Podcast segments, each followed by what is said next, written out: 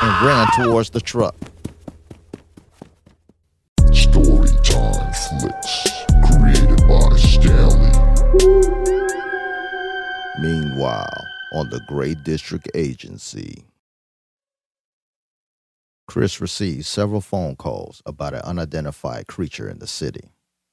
I asked Chris for the details of the case.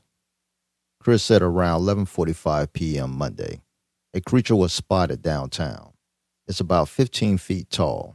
Its body is gray, with a wrinkled bald head, and wearing something that appears to look like a gas mask. It attacked a man and left him wounded in the streets. And several missing people reports were filed in the area. So we headed out to the location to investigate. It's 2:30 Tuesday morning. It looks like a ghost town. I went one direction, Tracy went another, and so did Chris. Tracy noticed an overturned mailbox. It has blood on it. So Tracy got a sample of the blood and went to our mobile lab to test it. While I was still looking around, I saw that the bus stop sign is lying on the ground. So I looked for some sort of clue to figure out what it is. As I looked closer, I saw a large amount of green mucus on the sign. So I also grabbed a sample of the green slime and went back to our mobile lab to test it. When I made it back into the lab, Tracy had just finished the test from the blood she had found earlier. She said the blood isn't the creature's blood, but it matches the person that was attacked. While I was testing the green slime, Chris was still out searching for the creature. Then he noticed something moving in the shadows between two buildings. He walked closer until he saw that the shadow looked super huge. And then it stepped into the light. Chris screamed and ran towards the truck.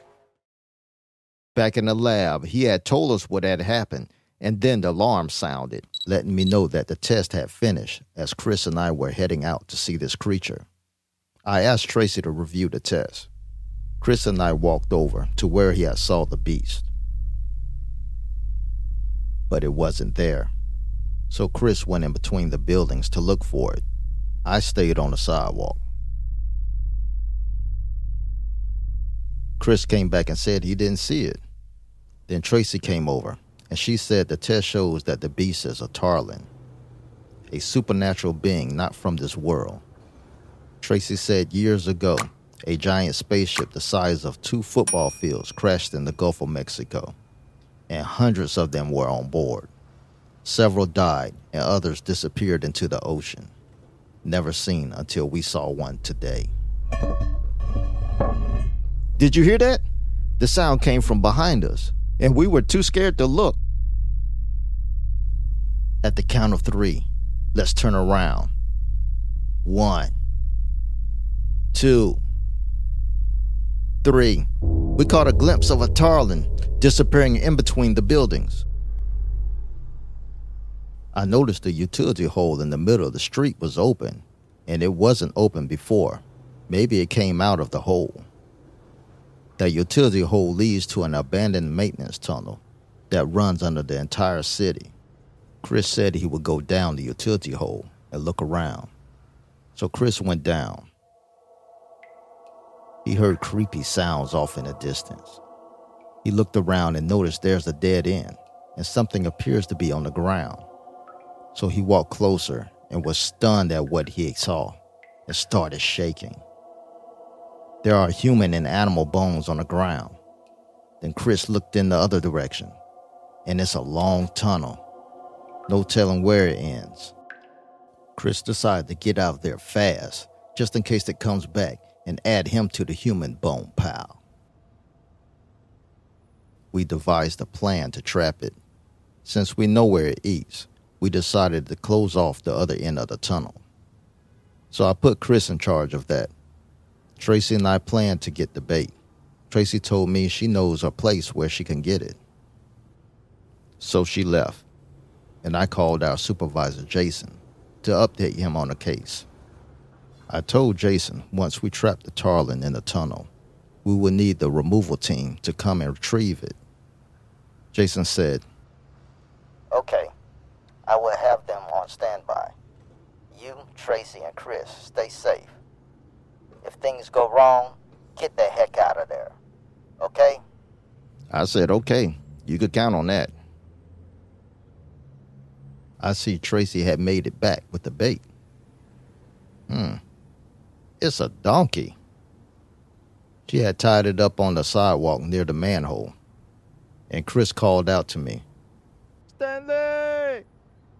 I went to see what he wanted. I peeped down the hole. Chris had finished sealing the tunnel. I was amazed at the hard work Chris put into it, considering the amount of time he had. So we went around the corner to hide, and Tracy asked how would we keep it down there.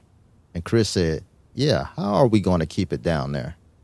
I told them it looks like when it goes down in the hole, it closes the utility hole with the cover. And that would be our chance to capture it with the magnetizer I found in the mobile lab. And I used it to magnetize the utility hole cover to hold it like it weighs a ton. I also connected a Bluetooth sensor to the cover, and it will alert me when the utility hole closes. So we went back to the lab to wait.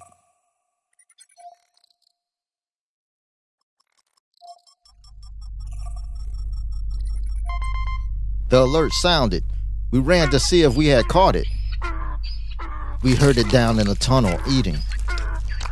I don't think it knows it's trapped down there. We waited for it to finish eating before I called for the removal team to see if it can get out. Then it tries to get out. It appears to be working. Yes, it's working. I called a removal team in this area, and Tracy posted a sign warning people that this is a great district. How about you? Do you live in a great district?